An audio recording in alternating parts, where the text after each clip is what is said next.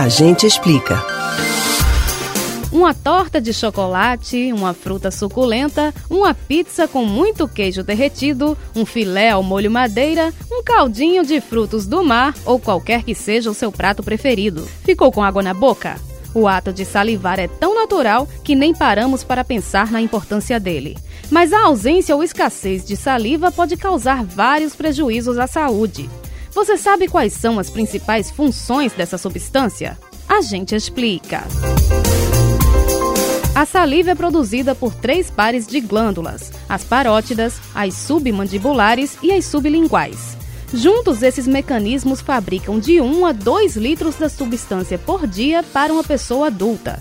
Parece muito, mas essa é a quantidade de que o organismo precisa para funcionar adequadamente.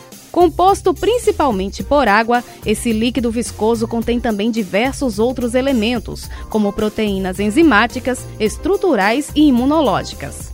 Assim, a função mais básica da saliva é manter a cavidade bucal lubrificada, mas a utilidade dela vai muito além disso. Com propriedades antimicrobianas, ela ajuda na limpeza natural da boca e proteção dos dentes e gengivas, auxiliando inclusive na prevenção à cárie. Até a beleza da dentição é beneficiada, já que os íons de cálcio, fosfato, proteínas e carbonatos contribuem para o fortalecimento do esmalte. Para sentir todas as nuances do gosto dos alimentos, como aqueles citados no começo, a saliva é indispensável, pois dissolve a massa mastigada para que o sabor seja captado pelas papilas gustativas. E é na alimentação que o fluido desempenha outras de suas principais funções: colaborar com a formação do bolo alimentar que vai ser engolido e iniciar a digestão do amido. Pois é, é por isso que se diz que a digestão começa na boca. A saliva possui uma enzima chamada pitialina que quebra o amido em moléculas menores. Se você acha que já é muita coisa, saiba que a salivação ajuda ainda na reparação dos tecidos. Quando temos um corte no interior da boca, ele sara mais rapidamente porque a saliva acelera a coagulação do sangue. Portanto, quem sofre com a escassez do fluido salivar pode enfrentar prejuízos em todas essas funções, além de problemas como mau hálito, lábios ressecados, lesões bucais e falta de apetite.